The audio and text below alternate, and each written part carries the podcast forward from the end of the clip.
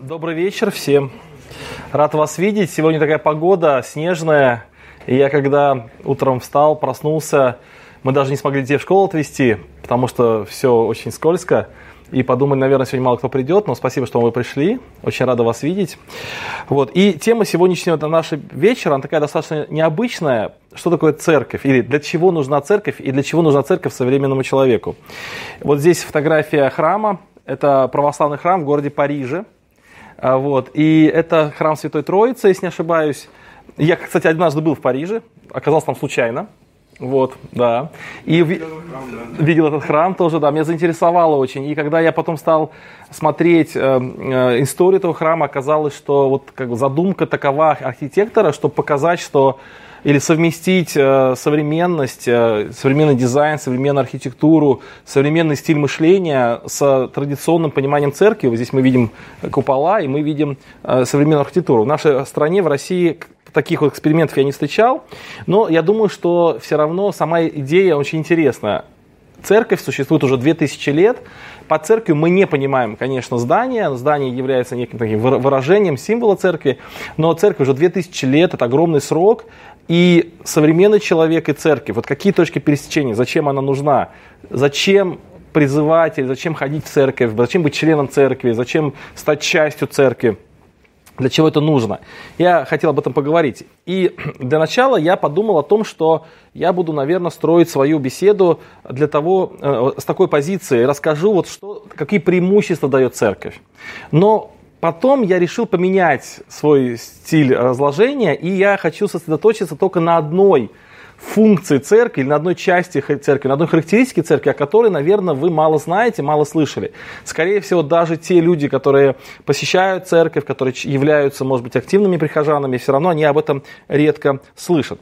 Но вначале все-таки скажу о том, о чем я изначально хотел говорить, но подробно говорить не буду. Я зашел, сейчас есть, раз мы говорим с вами о современности, то, наверное, самым современным сейчас явлением является искусственный интеллект. Я зашел в чат DBT и спросил, для чего человеку нужна церковь просто, я хотел, представь себе, что ты пастор церкви, и тебе нужно молодежи рассказать о том, зачем нужна церковь, что бы ты сказал. Ну и искусственный интеллект выдал мне а, вот а, позиций, для чего с точки зрения искусственного интеллекта нужна церковь. И здесь такие пункты. Значит, духовная поддержка и преображение. Я абсолютно ничего не менял. Скопировал как есть, вставил. Я не хочу на этот слайд обращать сегодня внимание. А, я хочу просто немножко прокомментировать его. Итак, по мнению искусственного интеллекта, искусственный интеллект, мы знаем, что он э, не сам придумывает информацию, он компилирует ее из, из, из уже известной информации, поэтому фактически это выражение, общепринятое выражение все, ну, людей, общепринятое мнение людей. Это духовная поддержка и преображение. Церковь служит местом, где люди могут обрести духовную поддержку, наставление, преображение своей жизни. Церковь помогает людям находить смысл и цель жизни и развивать свою веру. А сообщество и единение. Церковь создает сообщество верующих людей, где каждый может найти поддержку, общение, дружбу. Благодаря церкви люди могут не только укреплять свои духовные связи, но и находить новых друзей, развиваться вместе со своими братьями и сестрами в вере. Место служения и помощи. Церковь представляет возможности для служения и помощи другим. Через церковные программы служения люди получают возможность помогать нуждающимся, внести свой вклад в общество, принести изменения в мир – Обучение рост. Церковь предлагает образовательные программы, библейские уроки, проповеди, духовные ресурсы, которые помогают людям понимать Библию, углубляться в веру и развивать свою собственную духовность. И благодать и прощение. Церковь проповедует о божественной благодати и прощении, которые доступны каждому человеку. Церковь призывает людей к покаянию, принятию Иисуса Христа и жизни с божественными заповедями. Ну, мне кажется, здорово все написано, да? И вот на самом деле это и есть то, что чаще всего люди представляют, когда они говорят о церкви. И это действительно так и есть. Действительно, мы в церкви находим и поддержку духовную, и, со, и единение с друзья, друзьями своими, и мы там можем кому-то послужить, и нам там могут послужить. И именно в церкви у нас происходит обучение каким-то новым навыкам, знанию Священного Писания. Именно в церкви мы э, узнаем о Божьей благодати и о прощении Иисуса Христа. Церковь это такое сообщество людей, исповедующих э, любовь, исповедующих из, из, из заповеди Иисуса Христа, и это сообщество людей, которое говорит о взаимопомощи.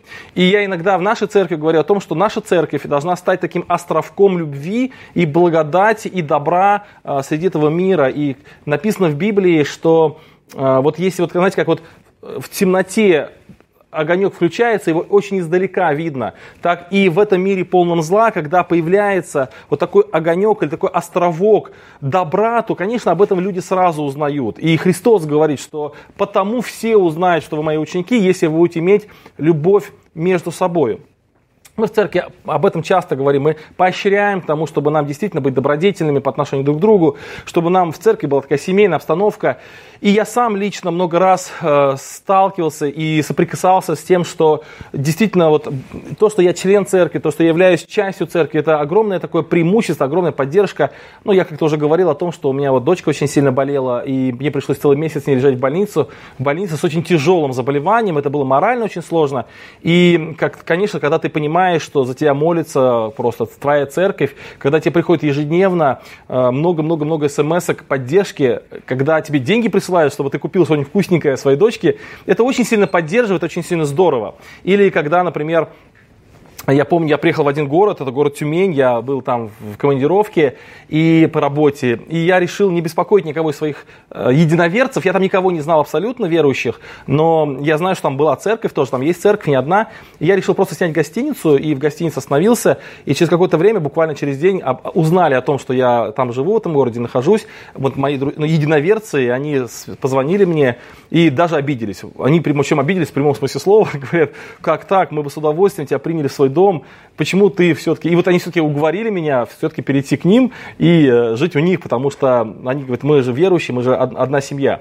И это действительно очень приятно, когда вот это все исполняется в реальной жизни, и когда ты иногда человеку говоришь, далекому от церкви, человеку не, не связанному с этими вот, вот этими родственными узами, совершенно неизвестными этими людьми, он даже этого не понимает. Он не может понять, как это может быть, что совершенно неизвестный человек, совершенно незнакомый тебе человек, он вдруг оказывается себе очень близким по, вот, по такому по, по духу. Я сейчас был только что в городе Воронеже, и ко мне подошел один пожилой такой уже дедушка в церкви, я был на богослужении, и вот на богослужении ко мне подошел один пожилой дедушка, и он говорит, «Э, Денис Владимирович, вот у вас в Ейске есть одна семья, их фамилия Киричок, вот, а, и там был такой, есть такой Виталий Яковлевич и Любовь Андреевна. Ну, Виталий Яковлевич уже, к сожалению, умер, отошел в вечность. Я говорю, а почему про них вы говорите? А она, он говорит, что много-много лет назад, когда я еще был совсем молодым, мне было совсем 14 лет, вот, и мы жили очень далеко, где-то, я не помню сейчас город какой, и у нашего сына, ну, на, на моего брата, ну, сына вот моих родителей, отправили в город Ейск на э, службу. Это было тогда еще не было ни сотовых телефонов, еще был Советский Союз, вот, и мы не знали, где он находится, потому что, ну, знали, что он в Ейске, но больше ничего не знали, от него не было писем несколько месяцев, мы очень сильно переживали, никак не могли связаться с военной частью, и тогда мы решили поехать, мои родители, я, говорит, решили поехать в Ейск, чтобы здесь узнать, где он находится, этот человек где, ну, где, где наш брат служит. И мы спросили у одних верующих, где, значит, находится в Ейске церковь, чтобы хоть кому-то обратиться.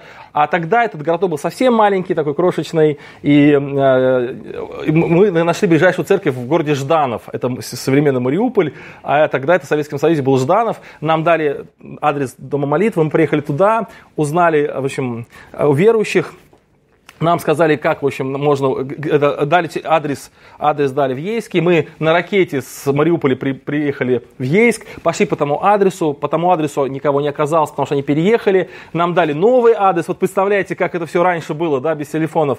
И, говорит, мы пришли в этот новый адрес, и вот только мы подходим на улицу, по-моему, Ленина даже вот сейчас, и вот выходит Виталий Яковлевич и Любовь Андреевна, ну, мы их не знали тогда, просто выходят ну, такие молодые мужчина и женщина с ребенком на руках, и мы вот тут стоим. Мы, мы спрашиваем, вы это, это вы? Да, мы. Вот мы такие-такие-то приехали с какого-то издалека, вот мы, вот такая проблема. Они говорят, вы знаете, мы сейчас очень сильно спешим на богослужение, поэтому не можем сейчас вам уделить время. Вот вам ключи, заходите в дом, располагайтесь, это, кушайте, все в холодильнике найдете, мы вернемся через два часа, все будет хорошо. И вот он говорит, я до сих пор этот момент помню.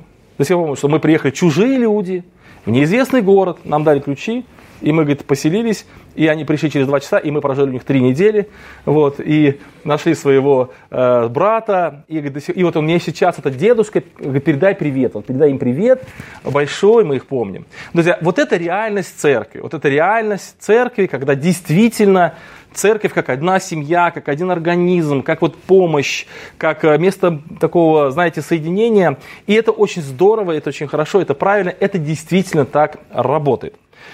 Но я бы хотел сказать не только об этом. И даже, наверное, вот то, о чем я сейчас сказал, это такое яркое свидетельство, очень такое, знаете, эм, такое видимое, очень привлекательное, но все-таки церковь это не это. Церковь это не только одна семья, это не только хорошее место, это не только там, где тебе хорошо, где тебя любят, поддержат, где тебе под, подставят плечо, когда нужно, помогут финансово там, или духовно, или морально. Церковь это нечто большее. А что же это больше? Что такое церковь? Почему она важна в наше время? Что она дает такого, что вот не может дать ничто другое? И еще один момент скажу, прежде чем я следующий слайд покажу. А, вот раньше, там, если там 200, 300, 500 лет назад, люди очень сильно нуждались в подобных сообществах, потому что, ну, действительно, один не выживешь. Э, трудно. Но сейчас мы живем во время изобилия, когда кто-то скажет, ну это классно, то, что Денис рассказывает, это здорово, это очень хорошо, но по факту мне как бы это не очень нужно, потому что я, у меня есть хорошие друзья, у меня есть достаточно финансов, чтобы остановиться в гостинице, я не хочу у кого-то жить, э, у меня ну, много друзей, которые меня могут так поддержать. И сейчас действительно мы живем во время, когда вот эти все функции, они действительно очень нужны, они важны, они очень здоровски поддерживают нас, но не так критично, как это было 500 лет назад. И не так критично, как это было там тысячу лет назад. Сейчас мы живем в другое время. Но что-то в церкви осталось то, что не потеряло своей актуальности даже в 21 веке, что действительно является очень важным, э, важной сущностью церкви. И вот о чем мало люди знают. И прежде чем я буду говорить об этом, я хочу немножко сделать такой экскурс в другую тему. И недавно я прочитал в одной книге очень важное выражение, такое, что религии много, а Евангелие одно. Это выражение мне очень понравилось я решил его вынести вот сегодняшний слайд и немножко его объяснить. Это другая тема, но эта тема, она плавно подведет вот к этой главной сущности церкви. Евангел... Религий много, а Евангелие одно. Давайте мы посмотрим, что такое любая религия. Вот если взять абсолютно любую религию, я сейчас не говорю слово религии в отрицательном смысле, в хорошем смысле, в положительном смысле. Любая религия, она несет какие-то положительные задачи какую бы мы ни взяли религию. И что, в чем суть абсолютно любой религии? Кстати, и христианство тоже в этой же, в этой же конве можно рассматривать, как одну из религий. Э, если только в этом конве рассматривать христианство, то фактически ну, как бы это будет очень плохо. Ну, объединен, а, э, мы объединяем христианство, но теоретически это можно. Здесь мы видим такой храм индуистский, здесь очень много богов. Ну, это такой символ э, какой-то религии. В чем суть любой религии? Любая религия говорит о том, что существует некий бог или боги. Некие всевышние такие силы, трансцендентные, то есть недоступные человеку, силы, способные влиять на этот мир, способные управлять судьбами, способные э, вершить какое-то добро или зло, способные совершать что-либо. Недоступный человеку Бог или боги. Это абсолютно любая религия об этом говорит. Вторая, друзья, часть любой религии – это то, что есть человек. И каждая религия, она по-разному объясняет человека. То есть вот человек для кого-то это часть э, Бога, для кого-то это, ну, еще что-нибудь. Сейчас не буду вдаваться в подробности, в анализ различных религий, как они относятся к человеку, но в любом случае есть человек, есть боги. Следующая часть любой религии – это существование некой проблемы. То есть у человека существует какая-то проблема. Эта проблема может быть земная проблема. Допустим, у человека плохое здоровье, или он э, хочет жениться удачно, или у него проблема в том, что с бизнесом что-то не ладится.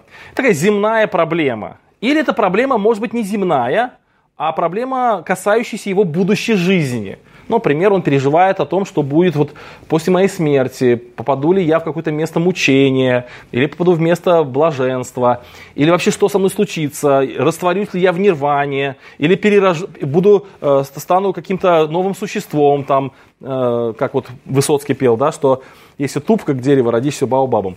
То есть, ну, ты станешь каким-то другим существом, или деревом, или кошкой. Ну, какая-то проблема. И человек переживает об этом. Переживает либо об этой жизни, либо он переживает о жизни будущей, да, вот у него есть какая-то проблема. А, следующая часть любой религии – это некая инструкция, которая говорит о том, как угодить Богу. То есть, эту проблему, эту, эту проблему может решить Бог. То есть, вот есть человек, есть Бог, У человека есть проблема, либо земная, либо будущей жизни, и эту проблему как-то надо решить. Решить ее может только Бог, потому что человек ее решить не может. Она вне его сферы влияния. И поэтому есть инструкция, а, которая помогает угодить Богу, который решит эту проблему. В разных религиях инструкции разные, но тем не менее они все равно существуют. И а, следующая часть любой религии – это попытки человека выполнить эту инструкцию. Вот. И он что-то делает для того, чтобы достичь а, какой-то вот состояния угодности Богу, для того, чтобы Бог решил его проблему, которая у него существует. Я еще раз скажу, что даже многие христиане, они относятся к христианству именно вот так. Именно вот так. То есть есть я, у меня есть проблема, я заболел, заболел мой родственник, а, или я переживаю о том, что будет в жизни будущее, или я переживаю о своей жизни, я э, иду к Богу христианскому, да, он мне говорит, вот есть 10 заповедей, ты эти 10 заповедей выполни, и тогда у тебя все будет хорошо. Но в принципе тот же подход у мусульманства, тот же подход у, будду, у буддистов, тот же подход у всех остальных людей. То есть это просто общая часть всех религий. Но христианство на самом деле – оно говорит о нечто другом. Вот такой подход к христианству, как и ко всем остальным религиям, это подход очень упрощенный, или есть такое слово редуцированный.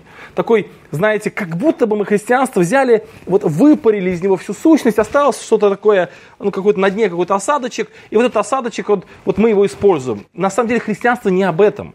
И люди, которые именно видят в христианстве именно решение своей проблемы, попытку угодить Богу, выполнять какую-то инструкцию, они на самом деле не до конца понимают, что такое христианство. А давайте вспомним тот слайд, который я говорил раньше. Религий много, вот религий много, и христианство тоже здесь вот в качестве какой-то религии может вот именно выполнять, вот быть э, вот из, э, из этой же сферы, а Евангелие одно – в чем же суть Евангелия? Чем оно принципиально отличается от всего, э, всех религий и чем оно принципиально отличается от этой схемы? У ней совершенно, у него, у Евангелия, у этой вести, Евангелие переводится как благая весть или добрая новость или э, радостное известие, Евангелие, да? Это у него совершенно иное, э, иной акцент. И этот Евангелие начинается с того, что оно объявляет или говорит о цели, для чего Бог создал человека. Бог создал, оказывается, человека для общения с ним. То есть Бог создал человека для того, чтобы разделить с этим человеком вечность, чтобы человек был тем обществом, э, которое окружает Бога на протяжении бесконечного числа лет. То есть Бог создал человека для наслаждения общения с Ним. Иногда нам бывает с кем-то хорошо, иногда нам бывает, что мы в какой-то компании находим вот такое удовольствие ну, с нашими близкими, с нашими детьми, а, может быть, с какими-то друзьями. Вот мы не хотим расходиться. Этот человек нам дорог. Или бывает, кто-то вот встретил там любимого человека и, ценился, и хочет с ним провести всю свою жизнь. И бывает даже человек, который бывает так, что ты теряешь близкого человека, то для, для многих это такой удар непоправимый. Вот для Бога человек это как раз вот, так, это вот, вот это для этого он создал. Он его создал для такого близкого, теплого, бесконечного с ним общения. Он, его, он создал Бога, Бог создал человека для того, чтобы иметь с ним общение. Вторая новость Евангелия, что Бог его любит, я уже об этом сказал, и желает провести с ним вечность. Но это трудно, конечно, представить себе, но тем не менее это факт, это открывает нам Священное Писание. Третье. Человек согрешил. Кто ходит на наши вот эти беседы постоянно, тот вспоминает, что у нас была подобная лекция, ну, была лекция о согрешении человека. Человек согрешил и тем самым приобрел качества, несовместимые с Богом. То есть человек бы хотел общаться с Богом. Вернее, Бог бы хотел общаться с человеком. Он хочет с ним провести вечность. Он желает с ним быть рядом. Но он не может, потому что у человека есть то, что мешает Богом общаться. Ну, помните, я в прошлый раз, кто был, приводил такой пример про одного мальчика, который родился с болезнью, эта болезнь не позволяла ему находиться в обществе людей, и его поместили в такой специальный контейнер, ну, такой, как бы, знаете, специальный бокс, и он там рос. И родители не могли даже до него дотронуться, потому что любое, э, если любой человек, даже если папа с мамой дотронется до этого ребенка, ребенок умрет. То есть вот такая болезнь у него была, то есть он заражается какими-то микробами. Он жил в стерильной, в стерильной оболочке такой. И когда он рос, этот мальчик, я в прошлый раз показывал фотографии, когда мальчик этот рос, но ему ну, при, пристегивали все больше и больше всяких вот этих разных комнат, чтобы он там мог двигаться, ходить, но э, с ним общались, общались только через пленку, и если родители хотели его погладить, да, были специальные рукава, он э, э засовывали рука, э, руки в рукава, и вот через пленку гладили ребенка. И потом, когда приехали представители НАСА, это американское агентство по космонавтике, то они предложили этому ребенку сделать специальный скафандр, чтобы он мог, мог ходить. Они ему сделали, он мог ходить, мог играть, но он опять-таки был внутри скафандра. То есть э, родители его очень любили, но они не могли до него дотронуться, потому что а, вот это дотрагивание до него, оно приводило его к смерти. Это было смертельно опасно для него. Так и Бог, Он очень хочет с человеком провести общение. Он хочет, он хочет с ним быть в вечности, Он желает, Он его очень любит, но Он не может с ним, потому что человек стал грешником. И любое соприкосновение святого Бога с, грешником, с греховным человеком – это смерть для человека. Это невозможно, поэтому Бог не может с ним быть вечности. Он не может, хотя хочет. Следующая часть Евангелия, что Бог продолжает любить человека, и Он не отказался от своего плана. То есть Он создал его для вечного общения, Он создал его для того, чтобы жить вместе с ним, Он создал, чтобы любить его, чтобы наслаждаться общением с ним в вечности. Человек избрал другой путь, приобрел качества, несовместимые с этим планом. Но Бог продолжает любить человека, Он не отказался от человека, Он не уничтожил его, не сказал, хорошо, теперь план Б, другое человечество, другого человека создам. Нет, Он продолжает любить его и желает восстановить с ним полноценное общение. Бог прилагает усилия к тому, чтобы исправить ситуацию, и это усилие оно выражается в Иисусе Христе. То есть Христос становится человеком, чтобы восстановить общение человека с Богом. Грубо говоря, Христос проникает внутрь вот этой вот комнатки, где живет этот мальчик одинокий, и он его исцеляет и выводит наружу, и таким образом э, воссоединяет с родителями. То же самое сделал Христос, он пришел на эту землю для того, чтобы восстановить человека и воссоединить эту возможность или восстановить эту возможность общения человека с Богом. Это, конечно, абсолютно совершенно другой подход, чем тот, о котором мы говорили раньше.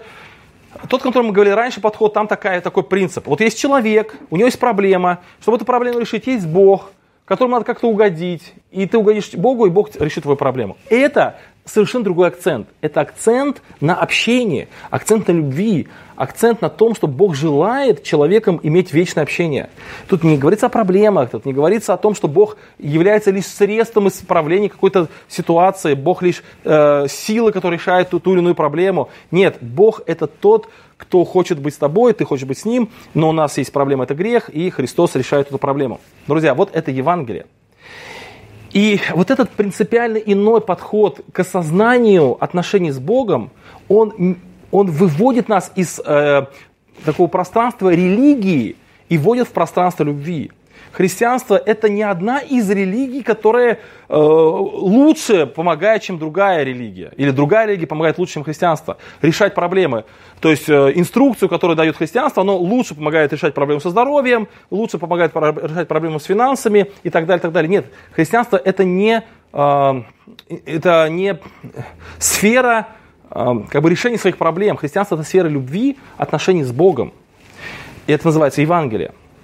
И следующий слайд что это хорошая новость, отличная новость, это здорово, это вообще немножко переворачивает наше мышление. Если вы об этом дома подумаете больше и лучше, то вы поймете, насколько это вообще здоровская новость, насколько она важная, насколько она действительно меняет отношение вообще к Богу, к реальности, к, к самому себе, к самооценке самого себя. Вот Бог тебя любит, хочет с тобой общаться. Это совершенно другой подход, чем когда ты просто кто-то, и Бог тебе нужен для того, чтобы ты, просто твоя проблема решилась. Это немножко другой подход. Но но при чем тут церковь? При чем тут церковь? И вот тут как раз мы возвращаемся к нашей основной теме. И сейчас я хочу показать следующий слайд. Это, наверное, вы узнаете, откуда, из какой сказки этот слайд.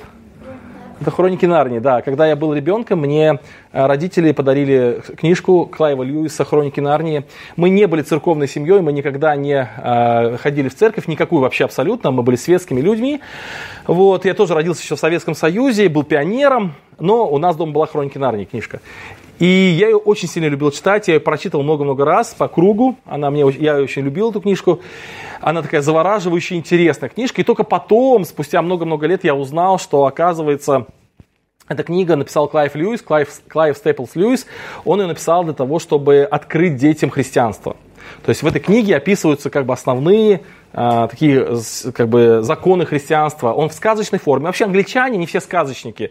А, кто, кто здесь верующий, может быть, знает книгу Джона Буньяна «Путешествие пилигрима», это тоже такая сказка, это тоже определенный такой образ, рассказывающий о христианстве. И вообще, в принципе, а, эти англичане, они очень любят в сказочной форме какие-то истины рассказывать. Вот Клайв Льюис написал такую сказку для детей, очень простую сказку, очень добрую сказку, в которой вот дети, пять детей попадают в страну Нарнию, где там живут животные разговаривают, и где лев. И вот этот лев, он является такой э, как бы символом Христа, его зовут Аслан, и он там, какие-то события с ним происходят. Вот, я еще раз говорю, что когда я был ребенком, я эту книгу очень любил, когда подрос, стал уже христианином, вдруг неожиданно я в, христи... в христианстве узнаю те идеи, те смыслы, которые я уже раньше знал из этой книги. Так вот, почему я говорю в общем, про эту книгу? Потому что там в начале этой книги, ну, в одной, во второй, по-моему, части, если не ошибаюсь, дети попадают в эту сказку через шкаф. Они играют в игру, ребенок заходит в шкаф, он там пытается спрятаться – и вдруг он пробирается сквозь платья какие-то, повешенные вот, э, э, шубы, и через какое-то время вдруг оказывается в лесу, где там снег, где холодно и так далее. Вот, вот этот слайд. Друзья, почему я, почему эту картинку нарисовал? Вот сейчас мы как раз подходим к той самой тайне церкви, о которой говорил в начале.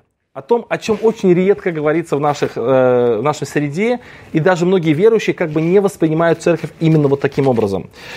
И здесь такой есть, такой подпись я сделал, что обычный шкаф, обычный шкаф, но необычная реальность. Обычный шкаф, но необычная реальность. Ты зашел в обычный шкаф, обычное платье, обычные шубы, но вдруг ты оказался в новой стране. И давайте запомним эту мысль. Сейчас я покажу вам следующий слайд. И э, на этом слайде мы немножко остановимся, потом совместим это с предыдущим нашим шкафом.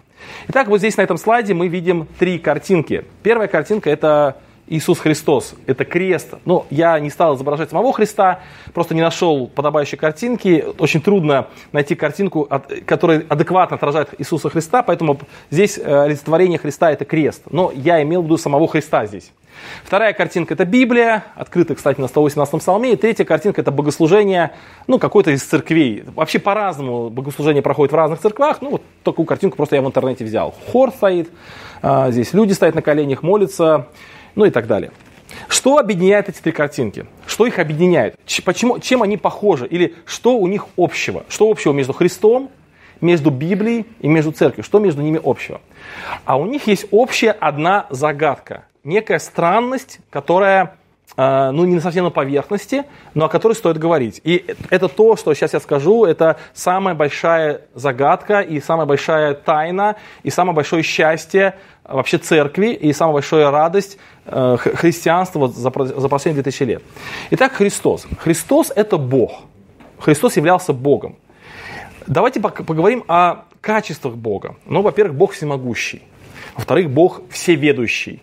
В-третьих, Бог находится одновременно сразу везде. Ну, в любой местности может человек помолиться Богу, Бог его слышит. В-четвертых, Бог э, всесильный. Он все может, он все умеет. Он дух, да, он э, всезнающий, ну и так далее, так далее. То есть можно очень много качеств Бога описывать.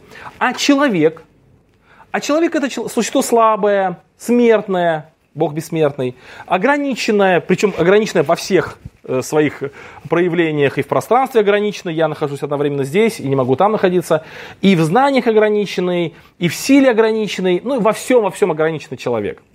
Бог и человек это как бы принципиально разные сущности. Они настолько разные, что их нельзя сравнивать. Но Христос это Бога-человек. Он и человек, и Бог одновременно. При этом он Бог 100%, не какой-то там лайт Бог там или э, там, вы знаете, э, какой-нибудь там сокращенный Бог. Он Бог вот во всей полноте. И он человек, не сверхчеловек, не суперчеловек, а обычный человек. Как эти вещи совместить между собой? Как это произошло? Это вот чудо, это тайна. Это называется Бога-человечество Христа. Именно это позволило Богу, э, как бы вот в одном тексте написано, положить руку и на Бога, и на человека, как бы стать мостиком между Богом и человеком. Христос стал таким. Это очень трудно представить. Он и обычный человек, и Бог одновременно. И богословы 2000 лет бьются и ломают копия, как объяснить это, это необъяснимо. Это просто э, акт веры. Мы принимаем это верою, мы читаем это в Священном Писании, мы это верим, мы это признаем. Хорошо. Любой человек э, на улице, который хоть немножко знаком с христианством, он это, утвержд... это мысль утверждает, что Христос это и Бог, и человек. Вторая это Библия. Э, а что такое Библия? Библия это обычная книга. Можно взять обычную книгу, она имеет вес, она имеет определенные буковки, причем иногда на эти буковки там краска типографская там капнула, или, например, нам не хватило типографской краски, и там буковки немножко там затертые, там, или немножко какие-то... Бывают даже ошибки в Библии. Знаете, я встречал некоторые Библии, где есть ошибки. Я когда только вот, помню, уверовал, стал верующим христианином, мне подарили первую Библию, и там э, в одном из псалма, псалмов было написано, что иные люди хвалятся колесниц мои. Я думаю, что такое колесниц мои? Ну, что это вообще за слово такое, колесниц мои? Я, ну, я, ну, я, я же думал, что в Библии нет ошибок. А потом пошел к одному человеку, такому пожилому, уже верующему, спрашиваю, что такое колесниц мои? Он говорит, это колесницы. А почему мои? Ну, это просто ошибка, опечатка. Ничего страшного в этом нет. И тогда я подумал, а как же вот в Библии может быть опечатка? А легко. В Библии легко может быть какие-то опечатки, она может быть порваться, она может быть порватой, она может быть ну, грязной. Ну, Библия – это просто книга. И при этом это не просто книга это Слово Божие. Это живая книга, действующая, э, просто сшибающая человека с ног, когда он читает, это сила, это книга, которая преображает человека, которая наполняет его силой, которая меняет его внутренность. Это действительно Слово Божие, которое просто способно настолько перевернуть человека, с ног на голову поставить в хорошем смысле слова, или точнее наоборот, мы все ходим вверх, вверх а, головой, и вот он ставит в нужном ну, направлении Библия. Это действительно книга, которая способна утешать человека, это книга, которая способна его преображать, прощать его грехи. Это книга, которая способна возродить человека к новой жизни. Это потрясающе. Даже какая-то маленькая часть этой книги способна э, просто революцию в жизни человека совершить. И те люди, которые читают Библию, вот у нас там есть выдержки про Библию, он Достоевский пишет, Господи, что это за книга, да, и так далее, так далее. Горе человеку без народа, э, горе народу без, без Слова Божия. И действительно, друзья, похоже, да, мысль? Христос просто человек, это обычный человек, он уставал, он мог упасть, например, там, когда он нес крест, ему было больно, он хотел есть, и это был Бог способный бесов изгонять, способный воскрешать мертвых, способный жизнь давать. Вот одновременно и слабый человек, и всемогущий Бог, которому бесы подчиняются и боятся его. Библия. Обычная книга. Вот обычная книга, там на полочке стоит одна из там тысячи. И при этом эта книга просто внутри себя содержит огромную Божью силу. Вот как это совместить? И церковь. Вот что их объединяет? Церковь то же самое. Церковь это обычная, обычные люди со своими проблемами, со своими какими-то недостатками, со своими, э, знаете, ну, как вот говорится, у каждого свои тараканы в голове, да, вот со своими какими-то, какими тараканами в голове. То есть это обычные люди. Вот придете в церковь, вы кого там встретите? Ну, кто-то поумнее, кто-то поглупее, кто-то более вежливый, кто-то более э, грубый, у кого-то хороший состояние, у кого-то плохой состояние. Вы встретите обычных людей, вот самых обычных людей вы встретите. И при этом и при этом церковь это совершенно другое.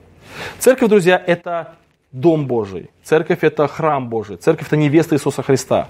Церковь это столб подтверждения истины. Это я сейчас цитирую все Священное Писание. То есть Бог относится к своей церкви совершенно по-другому, чем мы видим просто людей. То есть простой человек является Богом, простая книга является Словом Бога, простая, простая группа людей является телом Иисуса Христа, церковью, это, столпом, храмом Иисуса Христа, Домом Божьим и так далее, и так далее. Вот это тайна церкви. Тайна церкви, что это не просто шкаф, это, это не просто, вот, просто шкаф. За шкафом новая реальность. Вот ты просто видишь обычные вещи, но ты проходишь сквозь них, и ты видишь огромную новую реальность, как в той сказке ты увидел большую Нарнию, огромную страну со своими законами, со своими порядками, со своими тайнами, со своей историей. Церковь – это то же самое. Это просто обычные люди, но когда ты входишь туда, когда ты понимаешь, это тебе открывается абсолютно новая реальность. Ты, открыв... ты, ты попадаешь в пространство Божьего присутствия. Там совершенно иные законы, там совершенно иная история, там совершенно иные отношения, там все другое, хотя это все скрыто за обычными, простыми, какими понятными вещами. Я здесь написал такую фразу «идеальный Христос и неидеальные люди». То есть да, люди обычные, но обычный человек – стал идеальным Богом. Обычная книга стала идеальным Словом Божьим. Обычные люди вдруг неожиданно силой Божией преображены в необычное царство. Церковь, это такое, знаете, это царство Божие. Это примерно то же самое, как если вы, вот я когда-то, ну, давным-давно еще помню, много-много лет назад, получал первый, первый раз свою визу в Америку, это было еще тогда, тогда, когда это можно было делать. Я приехал в Москву, и, вы знаете, я захожу в, захожу в посольство, и я нахожусь в России, я нахожусь в, в нашей стране, и вдруг я оказываюсь в другом государстве. Люди говорят по другому языке, какие другие у них законы, у них даже как-то умывалка, умывальная, ну вот это находится по-другому как-то, непривычно. Все то же самое, но ты в другом государстве. Вот церковь то же самое. Церковь такое посольство Божье на земле. Это царство Божье на земле. Да, вроде все то же самое. Те же самые люди, как вот э, там тоже такие же люди с двумя ногами, двумя руками, но они часть другого государства. И церковь это тоже часть другого государства. Это на земле такое представительство неба, представительство Бога. Это очень интересно. И вот эта, вот эта вот мысль, которую я хотел бы озвучить, что это новая реальность. Вот об этом мало говорим. Зачем современному человеку церковь? Да потому что церковь – это то место, где существует Бог. Это место, э, я сейчас не говорю про дом молитвы или храм, это как раз вот сообщество людей, но это не просто сообщество людей. Это не просто сообщество людей, которые вот в первом стадии, как искусственный интеллект нам выдал, да, которые нас поддерживают, которые нас любят, которые, где, где мы учимся. Это все здорово и хорошо.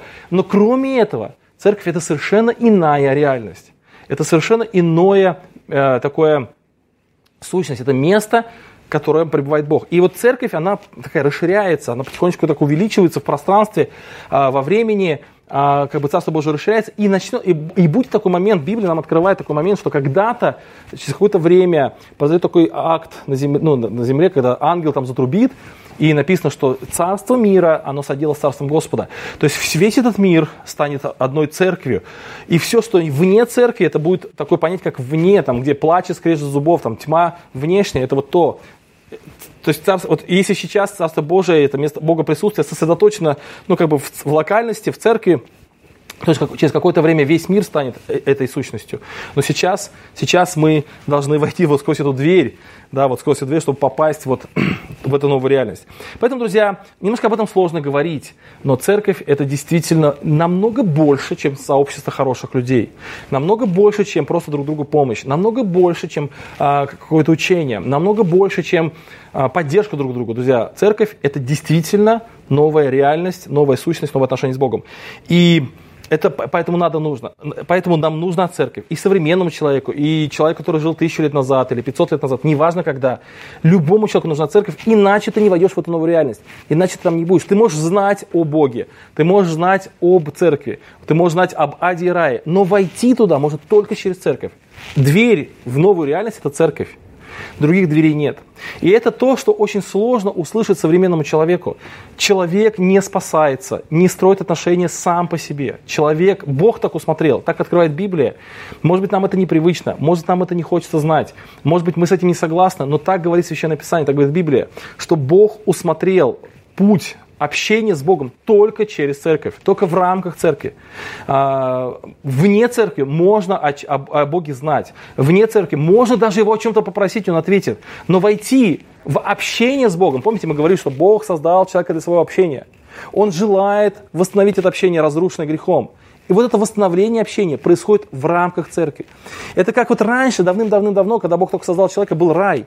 Местом общения Бога и человека был рай. Так и сейчас этим местом является церковь. Других вариантов, к сожалению, нет. И кто-то, может, не согласен, но мне самому, может быть, хотелось бы иначе. Но Библия говорит об этом, и мы должны смириться с тем, что говорит Священное Писание. И второй момент, э, ну, как бы продолжение, что, такой мостик, да, вот здесь я подобрал такую картинку, такой мостик, ну, как бы, знаете, вот куда-куда в небо. Я уже об этом сказал, что церковь это, это единственная как бы, реальность, которая начинается здесь на земле, и она уходит в вечность, она не прекращается. На этой земле все прекратится. Ничто не вечно под луною, есть такое выражение, и есть продолжение, этой, есть продолжение этого выражения, что и сама луна тоже не вечна. Да? То есть когда-то все это закончится, абсолютно все, ничего здесь не не может быть продолжаться вечно, никак нельзя сохранить, а когда-нибудь все это исчезнет. Друзья, и вот из этого мира, вот в будущий мир, в вечный мир, есть только один путь. Это путь через церковь.